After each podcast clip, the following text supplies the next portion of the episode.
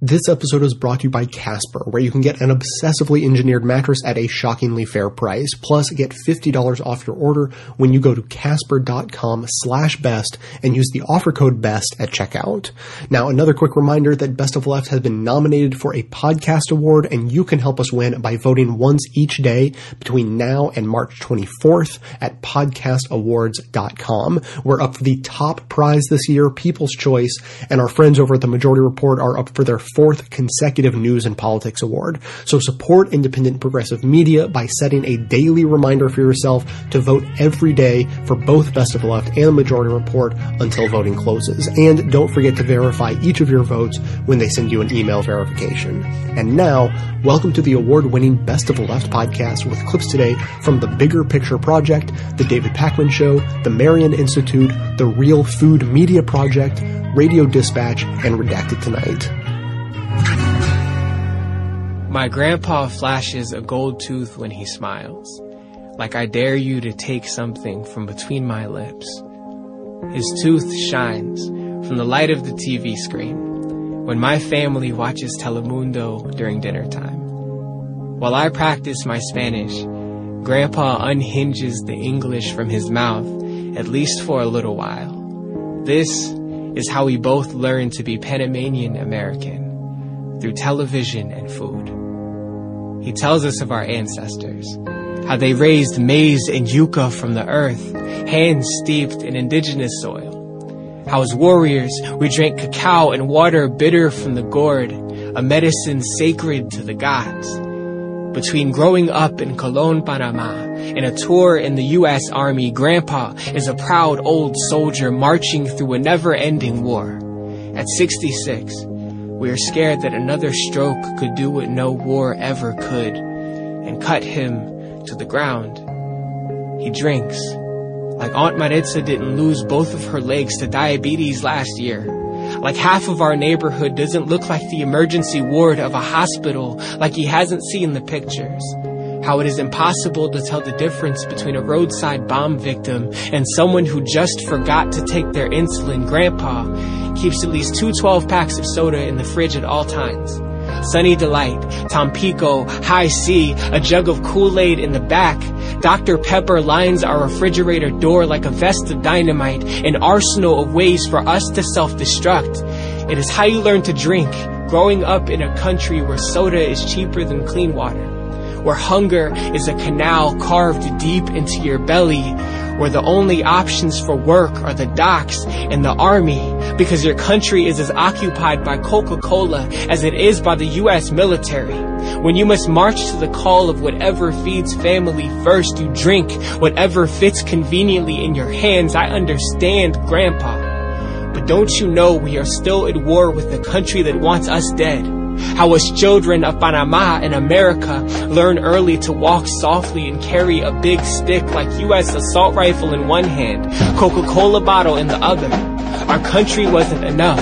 They're colonizing our bodies, our taste buds. It isn't a coincidence that military and beverage companies call us their target audience. Our black and brown bodies marching to the center of their crosshairs. At home, a Coca-Cola commercial followed by a U.S. Army commercial flickers across my grandfather's tooth, and they both shine like the discharge of a gun. I learned to drink like grandpa, like Colon, Panama, like $14 billion spent on soft drink advertising last year. The threat of diabetes is as common in our family as hard work, obedience, and discipline. It is as common as Coca-Cola in our refrigerator and we drink until the glass is empty. Cause we ain't never learned to pull maize from the soil, but we did learn to pull the tab of a Coke can. Don't it sound like the linchpin of a grenade? Both explode under pressure, ain't we just time bombs then? We march until they cut the legs out from under us. Ain't we perfect soldiers?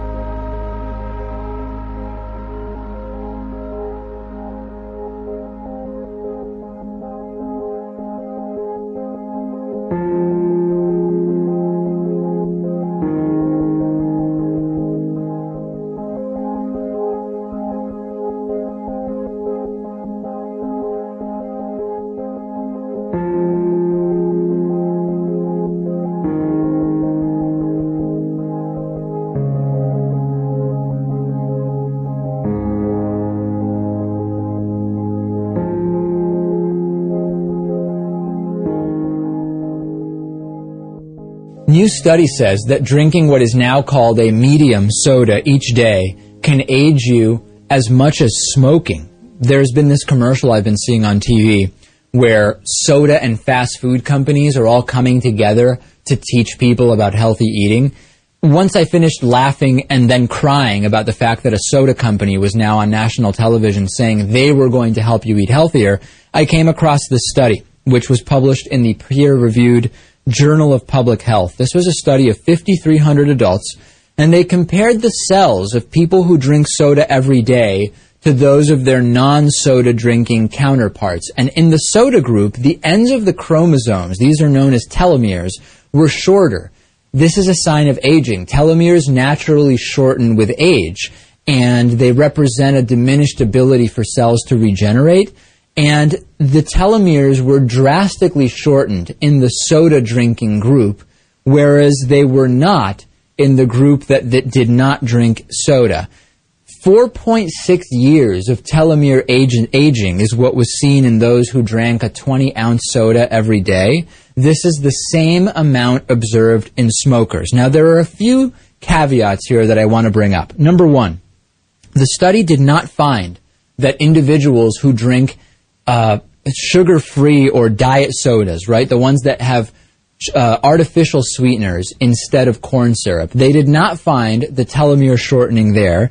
They also did not find it in those who drank a medium fruit juice every day. And of course, fruit juice has significant amounts of sugar, but not corn syrup. So number one, we should distinguish or at least be aware of the fact that we haven't really identified what element of soda it is that has contributed to the telomere shrinking. And we also haven't identified, Lewis, whether it's some other thing, some other activity that those who drink regular sodas every day are participating in that might be uh, uh, uh, aging their cells in a way that's equivalent to smoking. So there are definitely a lot of questions here. What we do seem to know is that drinking soda every day is a really, really bad idea Uh, we can say that with certitude, yeah, and that should be avoided altogether. I, I have stopped drinking soda completely years ago. Same here. And I am, I am very glad that I've done that.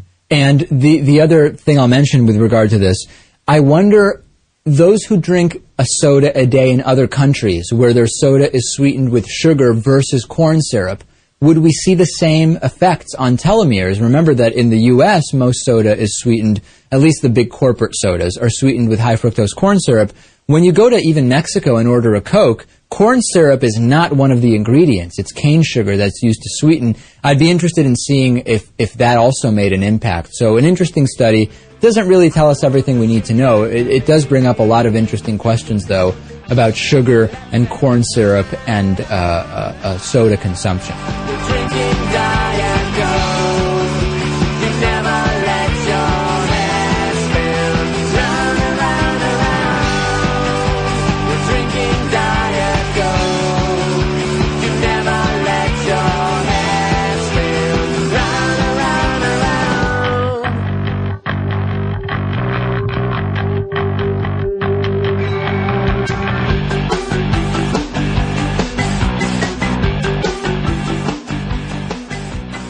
Chosen for the uh, talk here this morning, it's, it's going to go quick, so uh, listen carefully. Um, heretics unite. You know, we don't use the word heretics. We, um, you know, we, we have business books about the called the lunatic fringe. You know, um, and early adopters, and then you know every, all the followers. But um, digging back into history, I, I, like the word heretics because the the the the uh, counterpart to that is an orthodoxy, and I think sometimes that we uh, don't appreciate that we live in a time of uh, of orthodoxy, just like our our predecessors did. For example, remember at one time uh, you were considered a heretic if you said the earth is round and not flat. I mean, the orthodoxy of the day was everybody knows the earth is flat. You know, you drive out to the edge, you fall off, and you see Atlas underneath. You know, holding things up. Um, the sun revolves around the earth. You know, and if you said no, the earth revolves around the sun, everybody'd say, "What? Are you nuts? You see it rise every day. The sun comes up. The, the, the sun revolves around the earth. It's obvious." Um, during the uh, Middle Ages, you know, uh, the bubonic plague, death and diseases were caused by spirits, and you can see the, you know, the stone cuts of those uh, European times where, you know, you had the the uh, the spirit of measles and the spirit of whooping cough and the spirit of these things. Um, you know, there was an orthodoxy at one time that slavery is fine, slavery is okay orthodoxy that uh, the way to cure diseases was to put you know leeches and and and uh, and and and slice you open to let your blood out, get all those humors, humors, those bad humors out of the body. Um, moving a little closer home, you know, a time when uh, uh, when feeding uh, dead cows to cows uh, is is progress. This is what we do. You know, the U.S. duh, um, U.S. duh, F duh, um, took farmers took farmers like me, you know, to free steak dinners for 30 years teaching us this new scientific method, the orthodoxy of the day, where we, you know, we take dead cows and we feed them to cows. And uh, people like me that didn't embrace that, you know, were labeled Luddites and anti-science, barbaric Neanderthals and all this. And then, uh, you know, today now there's this, you know, eventually there became this worldwide, uh, oops, maybe we shouldn't ought have done that, you know as people realized that the orthodoxy of the day was not right. And then of course today we have of course the, the, the genetically modified organism requirement to feed the world. The world's going to starve if we don't have, um, GMOs. So the, the, the, point that I'm making is that every society has its orthodoxy. So what I'd like to do very, very quickly is look at just a couple of the orthodoxies of our day, and then I want to invite all of us uh, um, to, to join together to unite as heretics and weigh and, and, and wear the heretic label proudly. So, so here, here are a couple of orthodoxies. All right. Number one, nature is broken and we have to fix it. That's the orthodoxy of our of our conventional thinking.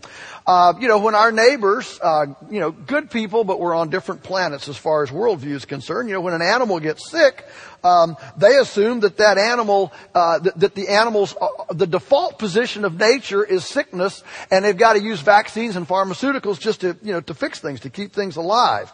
Um, that, that plants, you know, their, their default position is that they're going to die and get fungus and mold, so you know we have to spray them with chemicals and things like that. If, a, if a plant dies and gets sick, it's apparently, you know, chemically disadvantaged. Um, if if a cow if a cow gets sick, you know, she was obviously pharmaceutically disadvantaged advantage. We just weren't using the right concoction. And um, I would suggest that the heretics, like us, say, no, nature is fundamentally well, and the patterns of nature work very well, thank you very much. And if something is sick or something is wrong, it's not nature that's out of whack, it's we who have done something to it that made it go out of whack.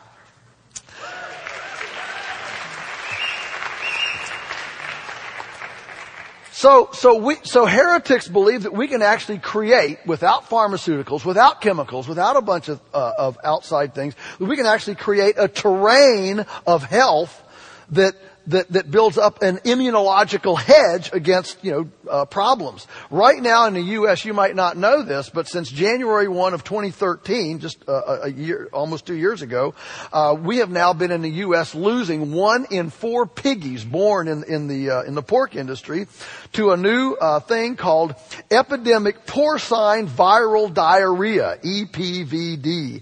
Uh, I've already decided that if there's anything worse than diarrhea, it's gotta be viral diarrhea. Um, so epidemic porcine viral diarrhea, and of course, you know, now the industry is just reeling, you know, trying to figure out how, you know, to find some solution, vaccines, drugs, whatever, you know, and all the land grant universities are charging through a lot of research money and dollars and things trying to figure out this. But search high and low and you will not find one single researcher daring to ask the question, I wonder if we shouldn't put 5,000 pigs in a house? See, you, you, you can't even ask the question. See, know, that's the problem with orthodoxy. It, it, it, it's so, it's so ingrained in the, in the culture that you dare not even ask the question. And so what we have now is that life is fundamentally mechanical. And the only question is, can we grow them faster, fatter, bigger, cheaper? We all know that that's, that doesn't work. I mean, the average NFL football player is dead at 57 because when your neck is bigger than your head, you're a freak and nature weeds you out. You know, it's just.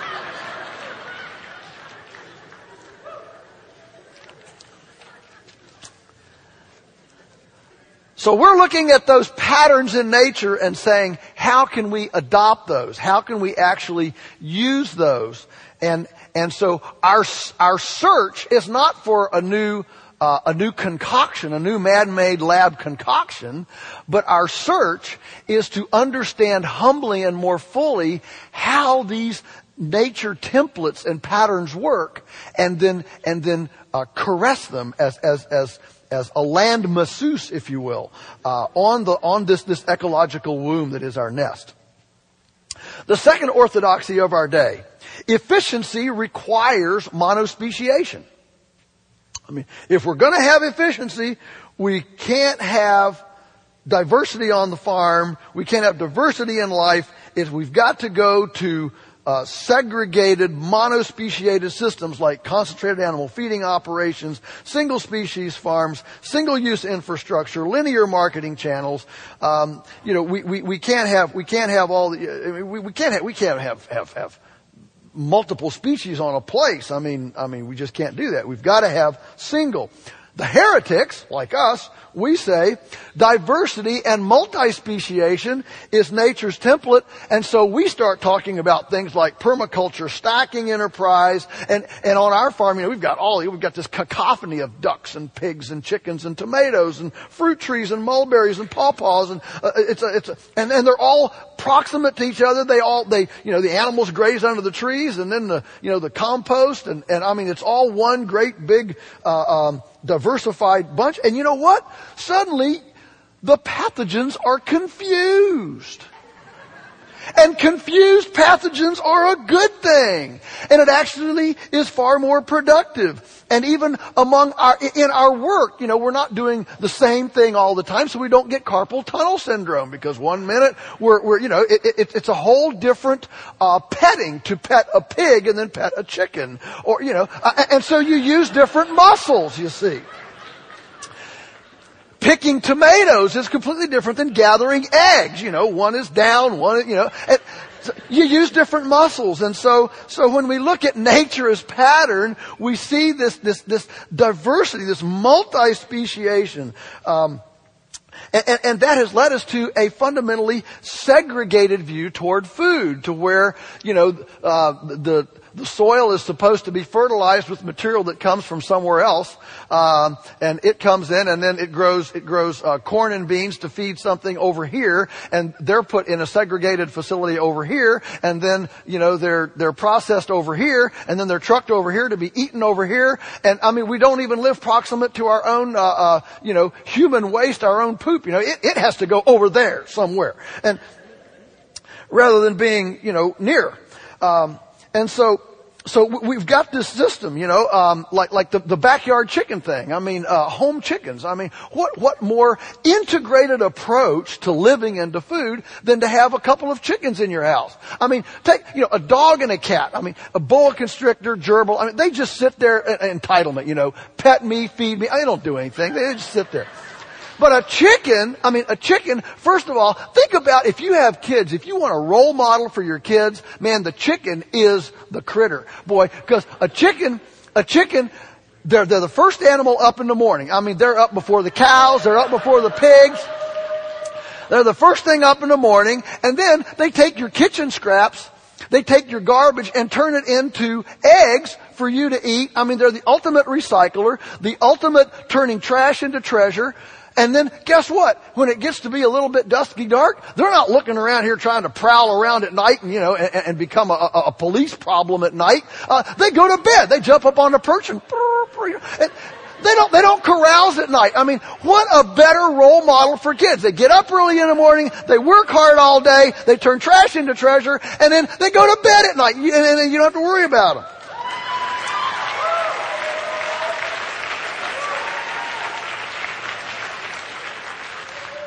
So that's the example of an integrated system. You know, people say, oh, you know, we can't, we can't feed the world. We got too many people, blah, blah, blah. Listen, the United States has 36 million acres of lawn and 36 million acres housing and feeding recreational horses. And I haven't even gotten to golf courses yet. That's 72 million acres. That's enough to feed our entire country without a single farm or ranch. We can go to edible landscaping. What, you know, it doesn't take any more time or money to grow a fruit or nut tree than it does an ornamental blossom. Now, I, I like pretties as much as anybody else. But if we have farms that are aesthetically and aromatically, sensually romantic, they can be tucked in any little nook and cranny in urban areas and wherever. And yes, chickens even in your house, honeybees on the roof, pot gardens on the patio. I mean, pot, uh, pot out. I'm gonna make this garden. All it takes is a rake and a hoe and a piece of fertile ground. Now, I like to think that podcasting is a technology that's disrupting the old media paradigm, and you may have started noticing a trend that the types of companies who want to advertise on podcasts are the ones who tend to be forward thinking and out to disrupt existing markets in a similar way using technology and the internet. Well, Casper is just such a company and they're out to change the way people purchase mattresses forever. The technology starts in the mattress itself. It's a combination of memory foam and foam latex and I've been using it for a few months myself and I'm happy to report it sleeps like a dream. The process of ordering your new mattress has never been easier. You order online, have it delivered to your door in an impossible small box. You open it up, you cut it loose, and it pops to its regular form in just a few seconds. And then you get a hundred nights free to try it out. If you don't like it, Casper will take it back. Pricing starts at $500 for a twin size mattress. It goes up to 950 for a full king size. And if you've been shopping for a high quality mattress anytime recently, you will recognize what a great deal that is.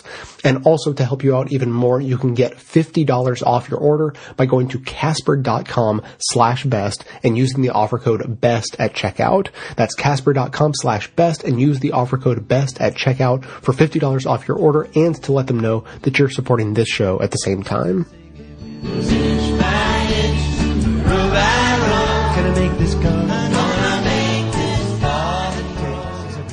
The world's population keeps growing. By 2050, we'll have to double our food production. For that, we'll need genetic engineering, advanced pesticides, and fertilizer. Lots of fertilizer. That's why at Agricon we're working every day, hand in hand with farmers and their families. And don't you want to feed the world? Messages like this one seem to be popping up everywhere, but who's really behind them? Turns out it's the corporations profiting from this way of farming, like those selling the pesticides, fertilizers, and chemicals. They're spending billions to warn us that their way is the only way, with industry groups like the Alliance to Feed the Future, whose members include the Association for Dressings and Sauces and the National Frozen Pizza Institute. But ask farmers who really know how to feed us, and you'll get a very different story. A heartbreaking and hopeful story that I've heard talking to hundreds of families like this one. 50 years of this myth and the lobbying dollars to support it have tilted the playing field to favor corporate controlled chemical agriculture, giving farmers little or no support for any other path. So it's easy to understand a lot of farmers feel it's either get on board or get out.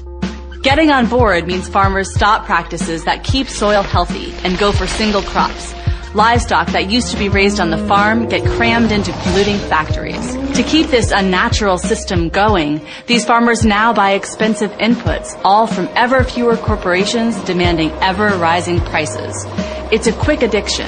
Pests become resistant, so you've got to use more chemicals. Livestock becomes sicker, so you've got to use more drugs. Soil loses its natural fertility, so you've got to use more chemical fertilizer. Then on the other side, when farmers try to sell their crops, they face only a few big buyers offering unpredictable prices. The economics don't work for long. Over the last 50 years, millions of desperate farmers have had to sign contracts with corporations that dictate their every move or have lost their farms altogether. More and more farm income is concentrating at the top, so now only 1 in 10 U.S. farms can support a family. In many other countries, a similar thing is happening. Small farmers who buy into the promise that corporate agriculture is the solution often get trapped by debt and dependency. So yes, corporate agriculture is good for some folks, including some of the largest growers, but not the typical farm family. And that's strike one for this myth. But we have to feed the world, right? And if not this way, what choice do we have? A great one. We just don't see ads for it, and it certainly isn't getting the subsidies going to corporate ags. State of the art sustainable farming ends this unnatural chemical addiction. It uses better practices, not ever more expensive purchases. Sustainable farmers build healthy soil by planting a variety of crops and rotating them. They raise their animals on the farm, not in cramped factories. They fertilize using compost and livestock or planting soil nourishing crops. Healthier plants with good crop rotation also help keep pests in check without hurting the bugs we need, like those all important pollinators. How does this choice impact everyone else? Massively. Industrial farms degrade and erode precious topsoil. 64 tons per acre are being lost every year in some spots in our heartland. They suck up huge amounts of water, a lot of it from deep underground, essentially irreplaceable. And they use millions of pounds of antibiotics, a practice that leads to dangerous new bacteria. They also produce toxic runoff that pollutes our rivers, our oceans, and us. The average American already has at least 13 pesticides in our bodies. And thanks to chemicals in the field, farmers and farm workers have higher rates of many cancers. So the sustainable farm is better for farmers and the environment. But can it really feed the world? Study after study is saying yes. Sustainable farms produce as well, and in drought years, even better. This is important news for small farmers who already grow 70% of the world's food. To increase production, they don't have to follow the chemical path. And the future we're all talking about feeding? The industrial farm requires more fossil fuels, water, and mined minerals, all stuff that will only get more expensive as it runs out. So down the line, the chemical path not only can't work for farmers, it won't be a choice at all. Corporate agriculture doesn't reliably grow more food in the future or even today. And that's strike two for this myth. But we still haven't looked at the biggest hole of all. They say we need to double food production or we'll go hungry. Really? We already have almost 3,000 calories a day available for every human being on Earth. More than enough. And that's after wasting a third of all food grown. And a lot of what is grown isn't food we eat directly. A third of the world's grain is going to livestock. In the U.S., our biggest crop is corn, but less than 1% of all corn planted is what we eat. Most goes to fuel or feed. So staying on this track, we could increase production and still have more hunger. To end it, everybody has to have the power to buy or grow the food they need. And that's what sustainable farming is all about. Strike three for this dangerous myth.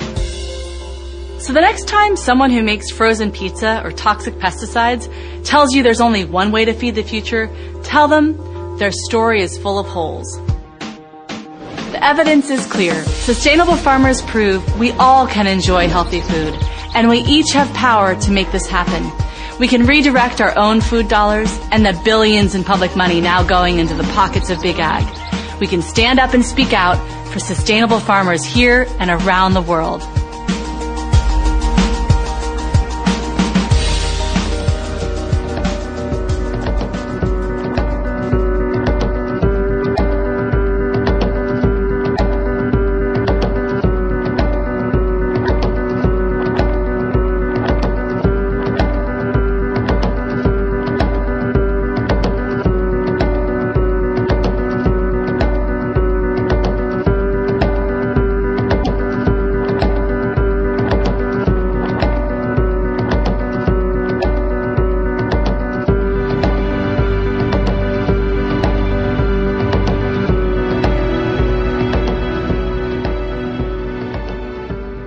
Number three, the next orthodoxy of our day is home kitchens are unnecessary.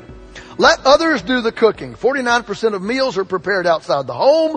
We now have whole uh, um, houses built without uh, without kitchens. They're called breakfast nooks because all you need is a microwave. And now with cornstarch plates, you know, you don't even have to wash dishes. You just put it in the microwave, nuke it, and eat the food, eat the package, and you're all done. 70% of Americans at 4 p.m. have no clue what's for dinner. Convenience rules the day. There aren't any family meals. Nobody knows how to pass food anymore. Uh, food ignorance is everywhere. I mean, you know, it used to be that 30 years, a lot of people don't realize that uh, 35, 40 years ago, you could not go to a supermarket and get a boneless, skinless breast. I mean, if you wanted a boneless, skinless breast, you had to go get a whole chicken, take a knife, you know, and a cutting board and cut it out, you know, and then you had the leftover chicken for dumplings and stocks and, and casseroles and things like that. And, and so, so, and so there's a lot of money to be made in, in, in domestic culinary ignorance. So it is absolutely heretical for people like us to suggest to our disconnected culture that home centricity is the foundation of integrity food.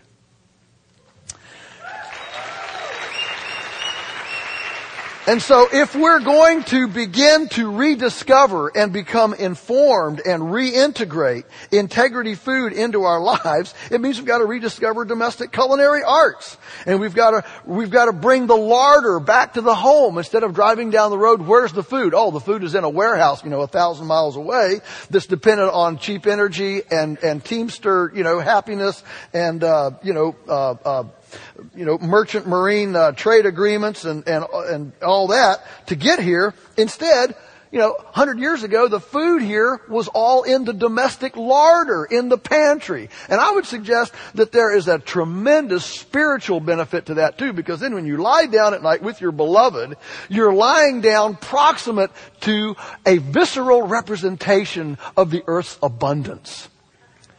And,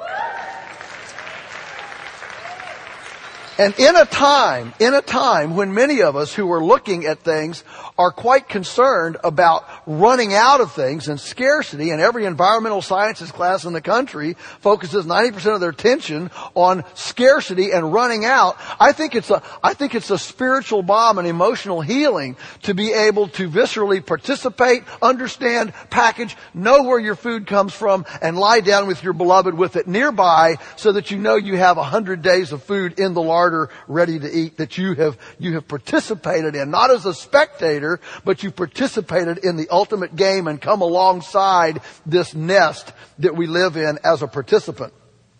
Number four, the fourth orthodoxy of our day is that the United States has a divine dispensation that makes it immune from collapse. Along with this is that, uh, you know, unprecedented uh, growth is always a good thing you know, um, cancer is a growth. Growth is not inherently good. There are some things that shouldn't grow. Uh, but we have a, a gross domestic product uh, economic system that rewards um, uh, gross domestic product. You know, when people are more sick and hospitals are used more, that's more GDP. Um, look at all the disease. Wow, you know, great job opportunity. Everybody gets sick, and we can have more people uh, employed. Um, how about uh, more prisons? You know, uh, w- w- if you build a prison, that's gross domestic product. That's growth. You know, um, debt, divorce. How about riparian dead zones? You know, it's amazing. It, it, there, there's no expense to dead zones, but boy, to fix them, huh, that's GDP. You know, wow, let's have some more dead zones. I mean, desertification, obesity, hospitals, laws. You know, there was a there was a Roman axiom that that you could tell the health and, and, and, um, and, and, strength of any culture by the number of laws that it had. And, and, and as cultures waned and became um, uh, you know, anemic and um, and impoverished, um, they just started passing more and more laws. And I think that's where we are. You know, I mean, because you know, if you can't fix anything or do anything, at least pass a law. You know, you can at least flex your muscle. We're going to pass a law about that. Need more law on that. You know, violence in schools, you know, uh, erosion of money, ignorance. I mean, there's a lot of things that shouldn't grow. And so heretics are the prophets who warn about going the way we're going. Heretics actually say we're going the wrong way. See, we're a nation now of um, of just uh, uh, you know technicians and the technicians, let's say there's, you know, a plane goes down in a Brazilian jungle, right? And 11 survivors, 10 of them have machetes, you know, they're the technicians. And so they're out here, you know, hacking through the, hacking through the, the, the jungle, you know. Uh, uh, let's find civilization, let's get out here, you know. And there's one prophet in the group, and, uh, and the prophet says, well, I'll tell you what, I'll, I'll jump, I'll climb up a tree here and see if I can find out where the nearest village is. And so the, you know, the, the, the, the hackers, the technicians here, they're down here hacking through the jungle. the prophet climbs up the tree. He shins up there. He looks at. He says, "Hey, everybody! Uh, the, there's, there's two miles away. There's a village over here." And they just all yell back at him and say, "Hey, don't bother us with trivialities. Look at all the progress we're making." You know. That's what happens when you have a nation of technicians and no prophets. And so it's the prophets that tell us where we're going. And I would suggest that some, some heretics that, that, that promote, you know, do it yourself and self-reliance and gardenings and clotheslines. Yes, clotheslines, uh, from roof runoffs, living roofs. We believe that there's a day of reckoning when nature's balance sheet is going to ask for payment. And what we would like to see is that rectified now. The final orthodoxy, and I'm done, is in our day that rebels are great everywhere except in the U.S. You know, we love the Syrian rebels, we love the Arab Spring, we love the Egyptian rebels, we love the Libyan rebels, but in the U.S., if you're so rebellious that you want to sell raw milk, or you want to make you want to make compost grown tomato paste in your kitchen and sell it to your neighbor, or you want to not vaccinate your children, or have your animals in a, in, in, a pasture instead of a confinement facility, or actually let the deer and the rabbits run through your garden and you have manure next to your cabbages that you sell at the, no, that is a terrorist and a bioterrorist.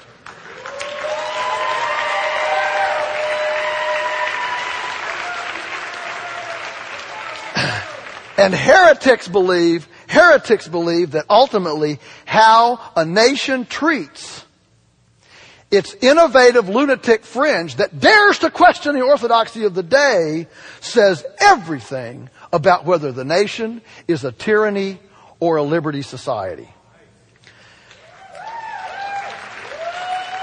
That is absolutely why I invite all of you here today. These are just a few. There's a lot more orthodoxies we could play with. But I would invite all of you today to actually enjoy. Don't, don't sit here and feel depressed and, and frustrated about, oh, all these. No, no. I'm a heretic. Hey, let's, you know, let's be rebels and heretics. Let's unite around questioning the orthodoxy of the day because it's in the questioning of the orthodoxy of the day that we will ultimately move our culture to a place of truth and honesty.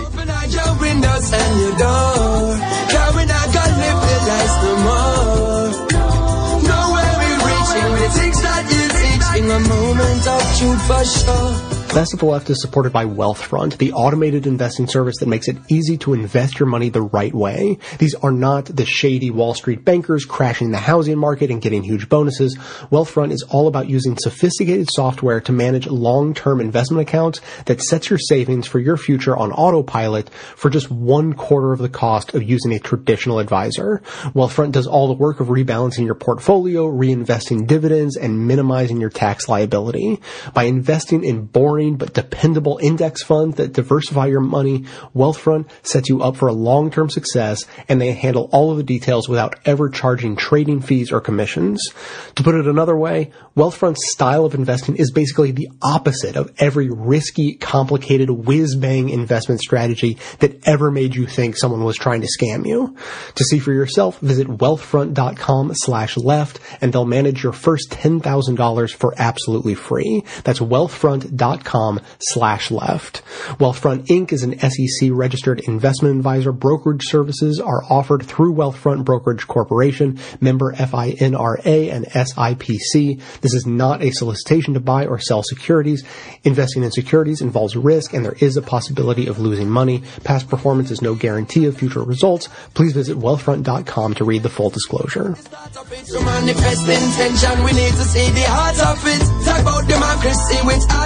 diplomacy. It's just a fallacy. This is fast reality. There's a New York Times story called U.S. Research Lab Lets Livestock Suffer in Quest for Profit. At first, going into the, and this was, uh, like I said, brought to our attention by listener Joseph is vegan.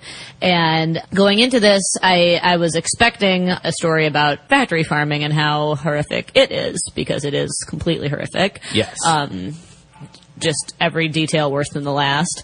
and now it's harder to learn about factory farming after those uh, ag gag laws. Oh yeah, that's right.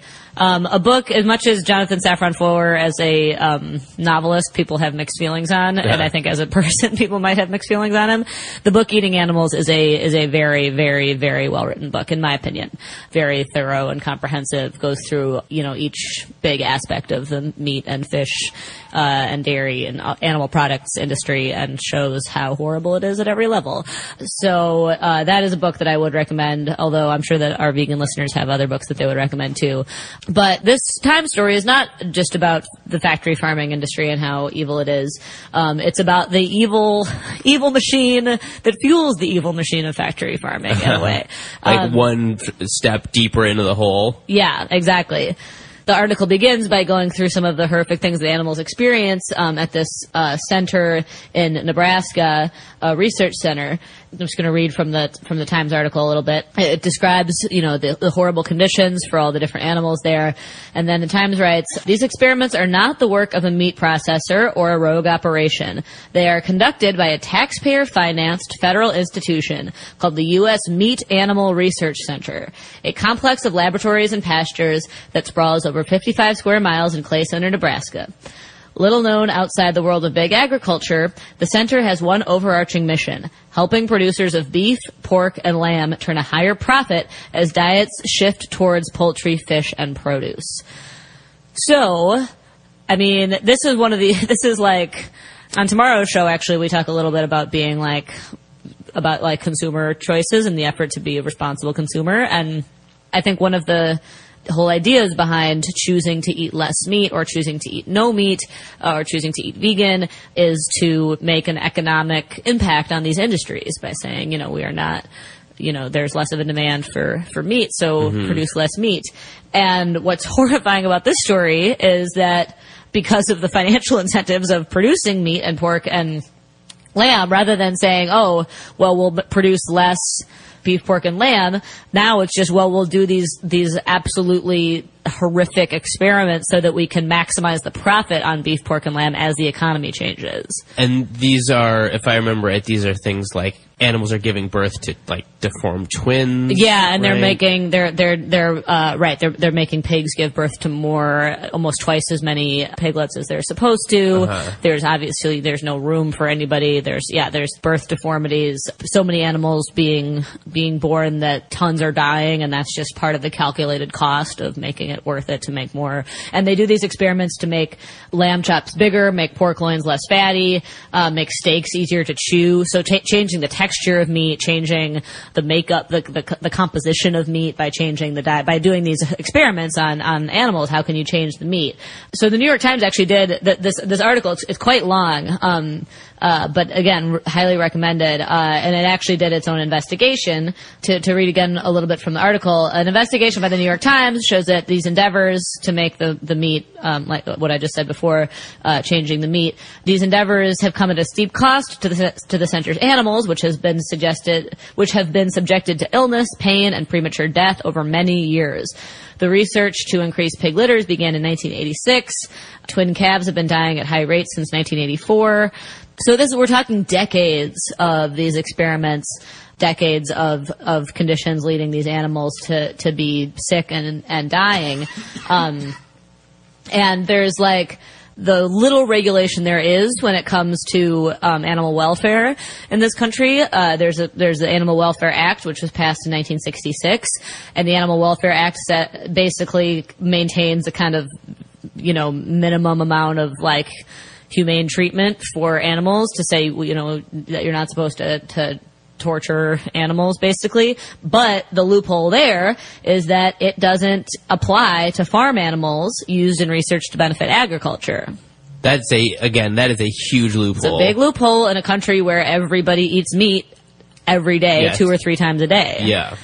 Uh, and you're considered weird if you don't. yes I was watching Chopped yesterday, and the theme of Chopped that Chopped was budget ingredients, and so they only had like one meat item, and it was like a low budget meat item, like a ham steak or something.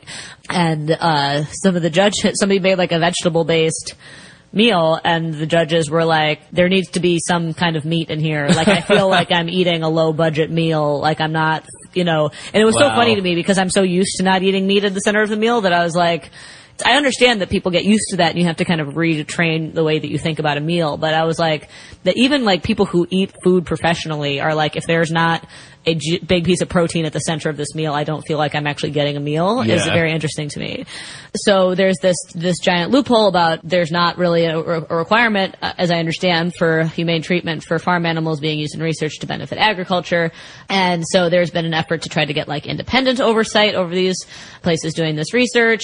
The agriculture department polices the treatment of animals at slaughterhouses and private laboratories, but it doesn't monitor the, this particular center's use of animals or enforce rules about the experiments they conduct. So basically, So it's just the Wild West. yeah, it seems like, long story short, this is a completely lawless facility where they are torturing and killing animals in the name of maximizing profits for beef, pork, and lamb industries. And it's been happening for decades. It's been happening for decades. It seems like they're not like legally doing anything wrong. There's not, the Uh-huh. problem is that there's not regulations or oversight to make it so that what they're doing is not only morally wrong, but also wrong in the eyes of the law. is one of these things where right exactly where you may have to make what is moral and what is legal dovetail because right now if this is legal Right. that is a criticism of the legal apparatus not shouldn't be seen as a de facto okay on the morality of the practices Right, right. And the kind of like, I don't know if whistleblower is too strong a term, but the guy who brought this to the attention of the Times is this veterinarian and scientist named Dr. Keen who, uh, who came to the Times and said the animals are being mistreated here. And so then the Times interviewed um, employees and looked through the records under a FOIA request. Just to read one more paragraph here before we move forward. yeah no keep going this is fascinating Uh, the reporting, the Times reporting through this FOIA request and interviewing the employees uh, shows that the center's drive to make livestock bigger, leaner, and more prolific and more profitable can uh, be punishing, creating harmful complications that require more intensive experiments to solve. The leaner pigs, uh, for example, that, so yeah, I don't even want to go into the specifics of this because it's so upsetting. But basically, they're doing these experiments to maximize the profit, right? To make leaner pigs, so that the more appealing pork chops, right? But in doing so, you're creating all these additional health problems, obviously, for the pigs.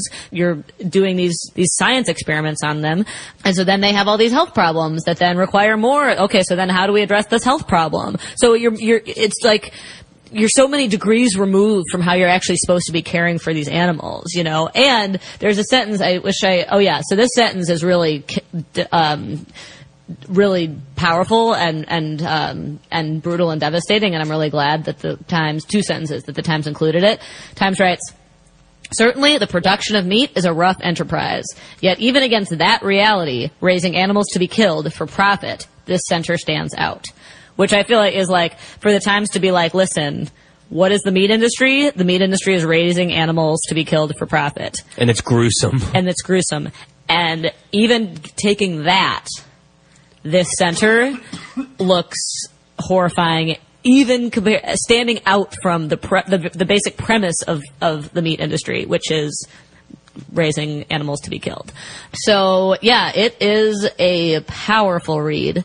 And um, long, long, and, and and and looks like really great investigative work by the Times, and highly recommended um, to vegans and animal rights people, and also non-vegans and non-animal rights people alike, because animal rights are one of those things that many people just kind of look away from. It kind of Or s- requires looking away and not thinking closely about it. Yeah, or see it as a, a sort of niche Right. issue, Right. As opposed to something that we all think about at least three times a day, Right. And people will say this. People who eat meat will say, like, not my job to think about where it came from or whatever. Mhm. It's not an animal anymore. It's my steak. You know, that's what people, people. Hork, hork. And then when you actually make somebody think about it, I think people often, not everybody, uh, get pretty uncomfortable. A laboratory test stuffed in cages. A maze of metal nests drunk on hormones.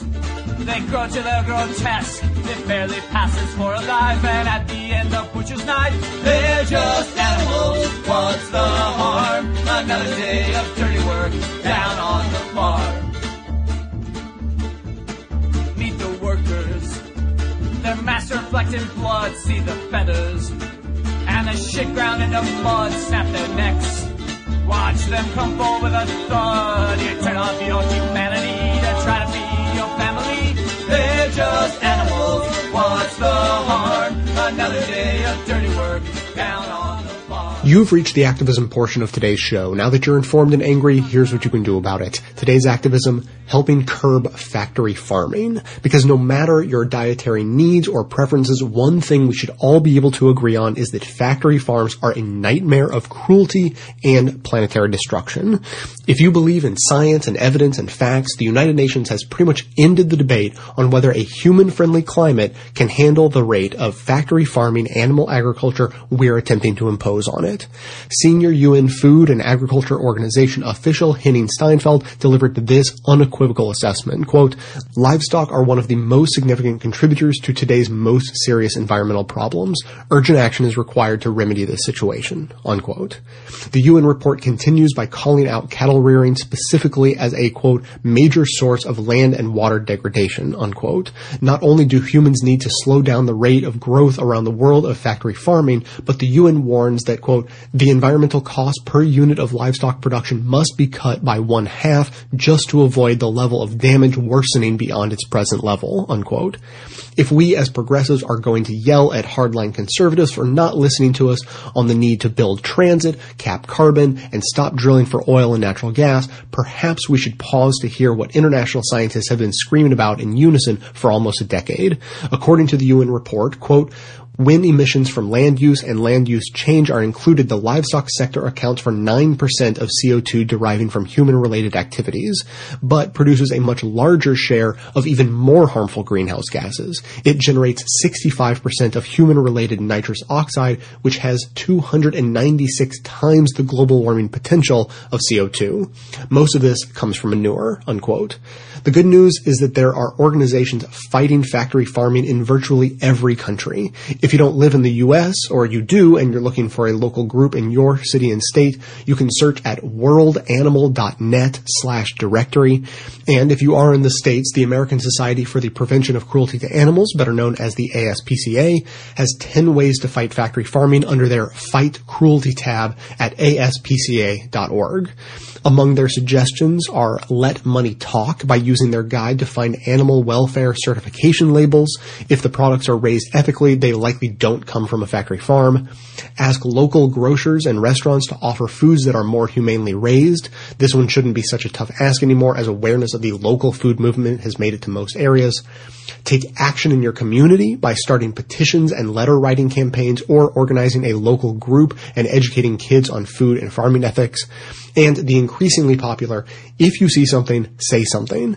Factory farm conditions aren't just unsafe for the climate and the animals, they are often unsafe for workers. You can join up with labor organizers, immigration activists, and others whose constituencies overlap with your concerns about farming practices. You can also check out the Humane Society's factory farming campaign at humanesociety.org and sign their Protect Farm Animals petition. The segment notes include all the links to this information as well as additional resources, and as always, this and every activism segment we produce is archived and organized under the activism tab at bestoftheleft.com. If preserving a livable climate matters to you and you don't mind also reducing cruelty to animals, be sure to hit the share buttons to spread the word about ending factory farming via social media so that others in your network can join in too. Says they change,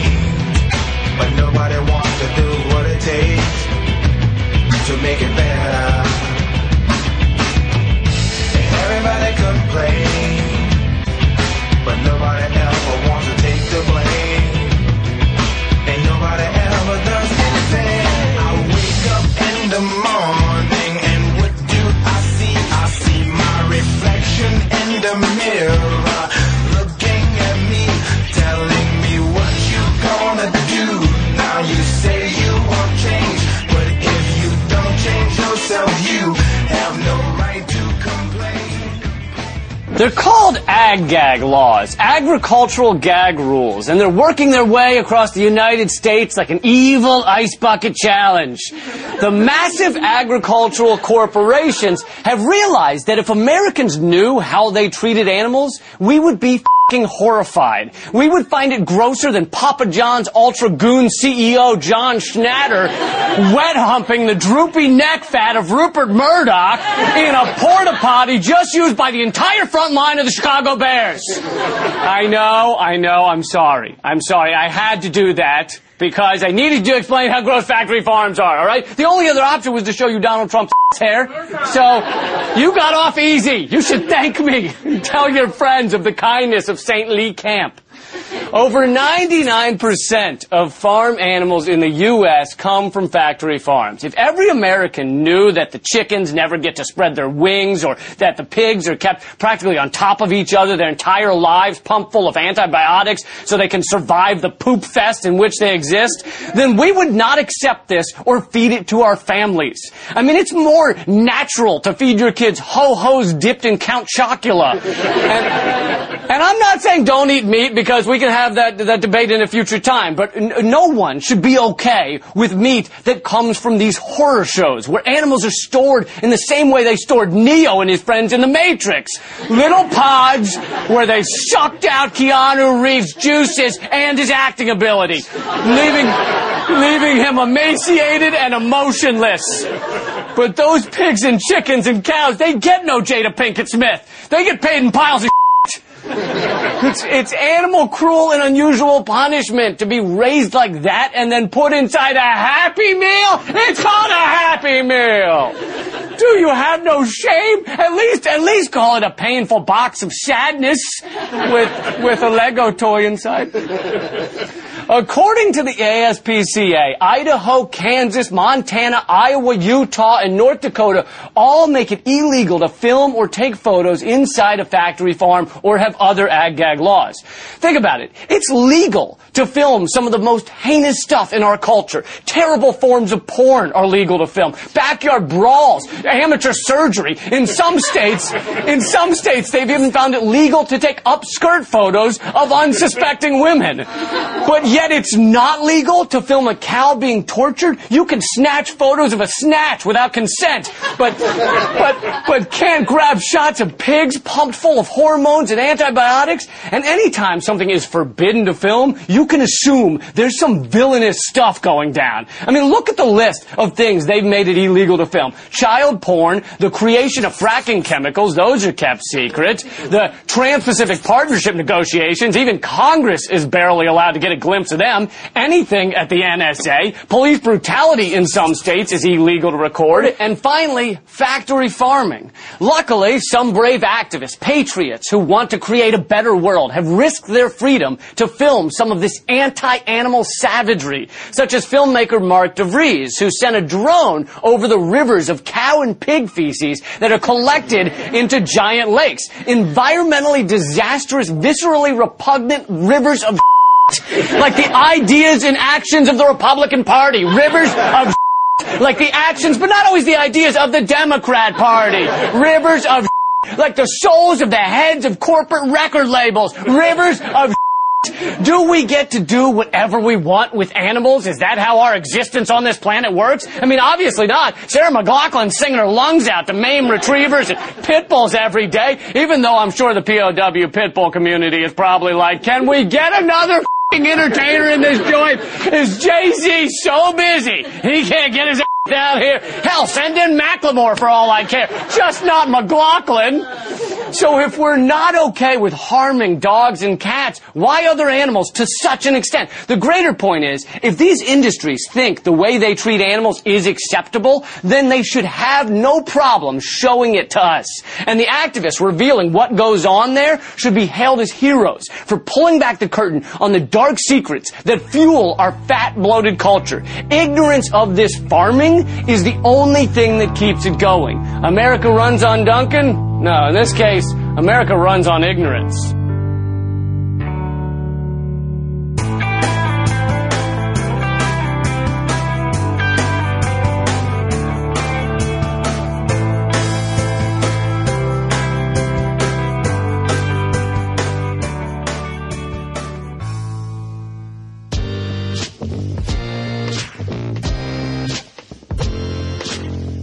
My name is Ash. I'm from Washington, D.C. Just giving a shout out to everyone who's out there.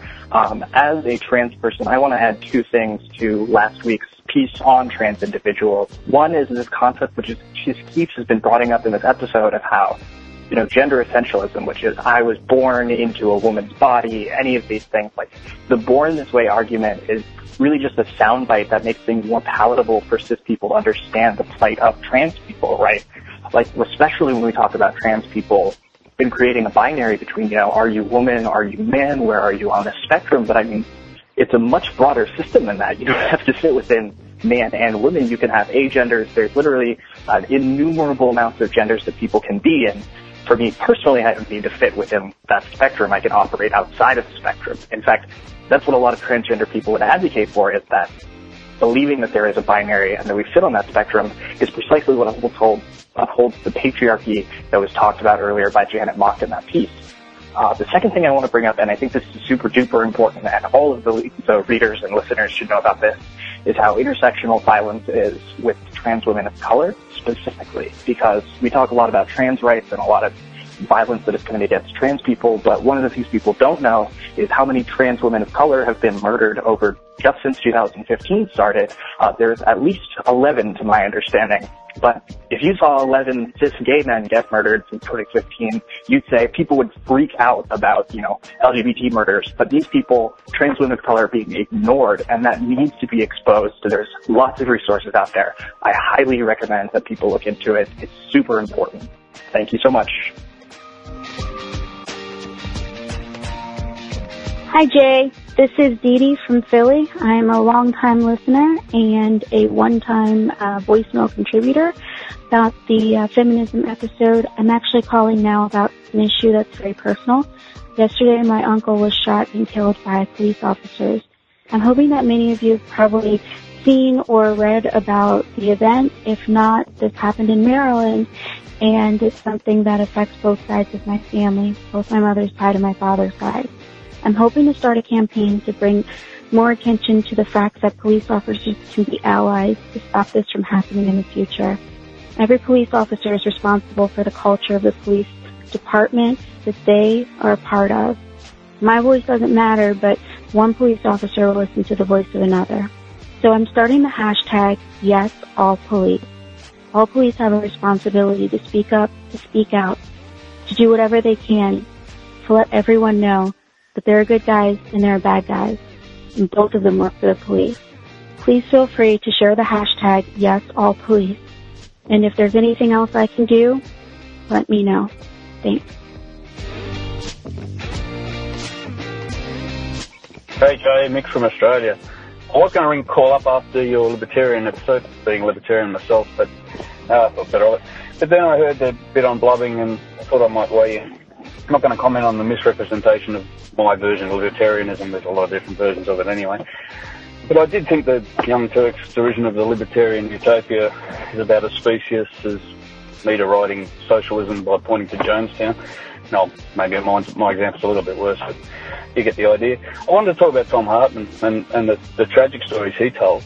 And, and I think he was blubbing, you know, I think that's the, or blurbing or whatever it was, linking back to the programming language analogy when I heard him tell those stories, I really thought he was talking about a failure of government and the failure of unions and the failure of, you know, they had, they had good information, but they, they failed to act. And so I think what I took away from that is that my prism tends to see things libertarian and point to that as a failure of government. You're talking about a time when the workplace was heavily regulated, heavily unionised, and it didn't work. And, and that points me to one of the biggest criticisms of the left I have is that you, you're never going to be able to regulate enough for people of the left. You're never going to be able to put these issues to bed because government is incompetent. it's, I suppose, is the core of the libertarian belief, and, and that's a good, really good example of, of that incompetence in action. That's that's my take on it. Uh, a little bit on libertarianism. I actually believe in single-payer healthcare. Being an Australian, um, that's probably an unusual libertarian view, but I believe it's it's quite a, it's an efficient way um, and it can be justified in terms of the social contract. So I don't believe taxation's theft. Uh, taxation's part of what we have to pay to live in society and be part of society. I think there's some moral, there's moral justification if you take, if you tax someone and provide a, a service that they can use, like a road, morally, if you tax someone and just give that money to someone else, yeah, that we're moving into question a more questionable country. But if you couch that in terms of the social contract, I can I can accept it. What I would point to is universal healthcare. I like it because it's also a flat tax. Everyone pays the same amount. Everyone gets access to the same service, and so everyone say when I say everyone pays the same amount, they say pay the same percentage. So it's a it's a flat tax. But the the objection, or if the US was to implement it, I'd counsel them to to consider making sure that it's linked to the actual expenditure. So you look in Australia, we pay one and a half percent of all of our salaries into Medicare, and um, that raises nine billion dollars, and the hospital system costs about thirty-five. So we really should be paying around four or five percent of everyone's income into that system for it to be sustainable.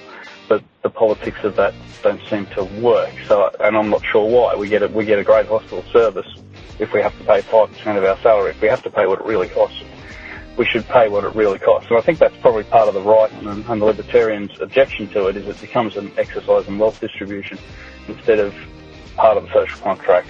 You pay what it costs. You get access to the service that you want. That's my thoughts. Um, love the show. Been listening for years and years, even though I don't agree with probably 40% of it. It's it's uh, still very well made. Thank you. See ya.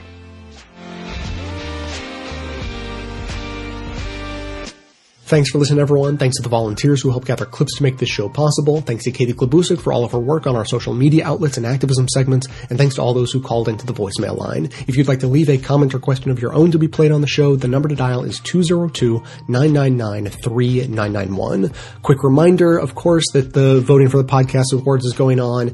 Go to podcastawards.com, set your calendar, set an alarm, do what you need to do, and vote every day between now and the end of March 24th. Best of the Left is up for a People's Choice Award. Our friends at the Majority Report are up for a News and Politics Award. And it's all about listener engagement. So vote every day, and that's how we're going to win. Thank you very much. Uh, secondly, I want to respond to Mick from Australia, the libertarian who called in. Now, as far as libertarians go, he didn't sound nearly as crazy as he could have. And, you know, and he said things that I would agree with, which is usually the case with libertarians, but I'm going to pick on him for the things that he said that didn't make any sense. You know, he, he pointed out specifically uh, Thom Hartmann's stories on that episode where he, he talked about uh, members of his friends and family who were uh, victims of asbestos poisoning. And Mick's response, because of his worldview, was that that must have been a, a criticism of government, the failure of government to properly regulate and was you know it sounded like he was sort of surprised then to hear oh well he no he's not criticizing government he's criticizing libertarianism. How strange. And what I never understand about libertarians and, and Mick is a, a perfect example of this is that they seem to speak as though uh, criticizing government and, and pointing out governmental failures and supporting governmental reforms and trying to improve government are somehow mutually exclusive. You know, they speak as, as if progressives are always fawning over government and always saying how wonderful government is. Whereas from my perspective, as a progressive, I feel like all I ever do is criticize the government.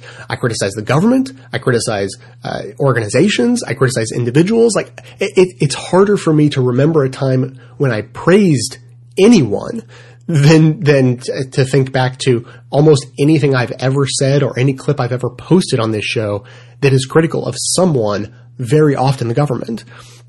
So, you know, Mick's perspective is that asbestos poisoning was a failure of government. I don't even have to disagree with that premise to come to a wildly different conclusion. Well, what I never hear from libertarians is uh, the government is doing a really bad job at this because they're, uh, you know, they're a failure and they're incompetent and they can't do anything right.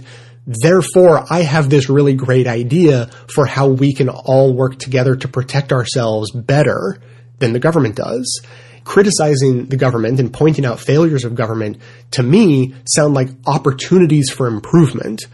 Whereas a libertarian points out failures in government and says, well, so fuck it. Like I, I don't know how that makes sense to anyone. It, it's like a it's like a sports team.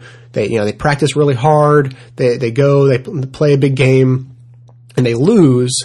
And then the coach says, all right, so, you know, we practiced really hard, but we lost. So next time we're going to not practice at all and then see if we do better that way. When a libertarian wants to criticize the government for its failures, I can get on board with that. It's, it's the conclusion that they come to that therefore we should stop trying to make improvements is where they completely lose me and I can't even fathom what it would be like to have a mentality like that, to, to believe somehow that if we as as a collective group of people stop trying to work together in order to offset the the power structures of you know either individual billionaires or big corporations that seek profit over you know human needs and all those sorts of things.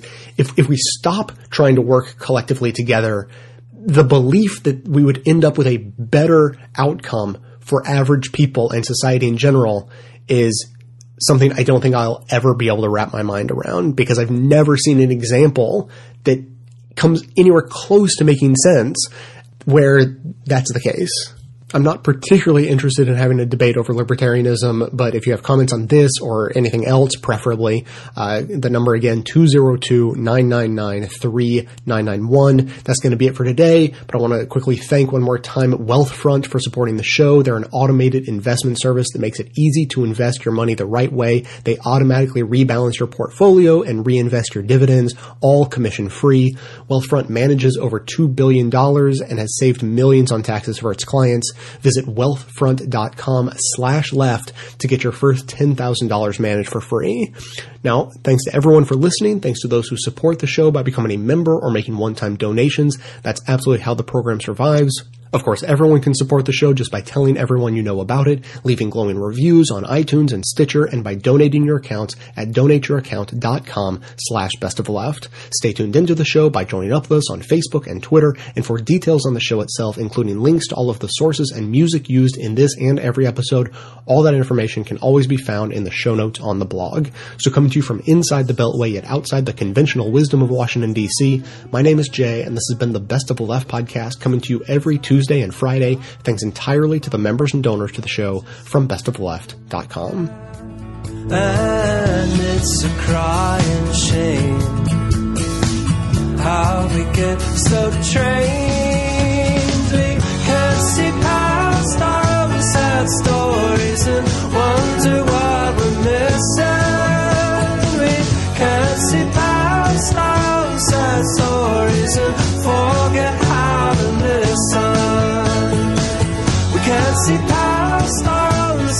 stories and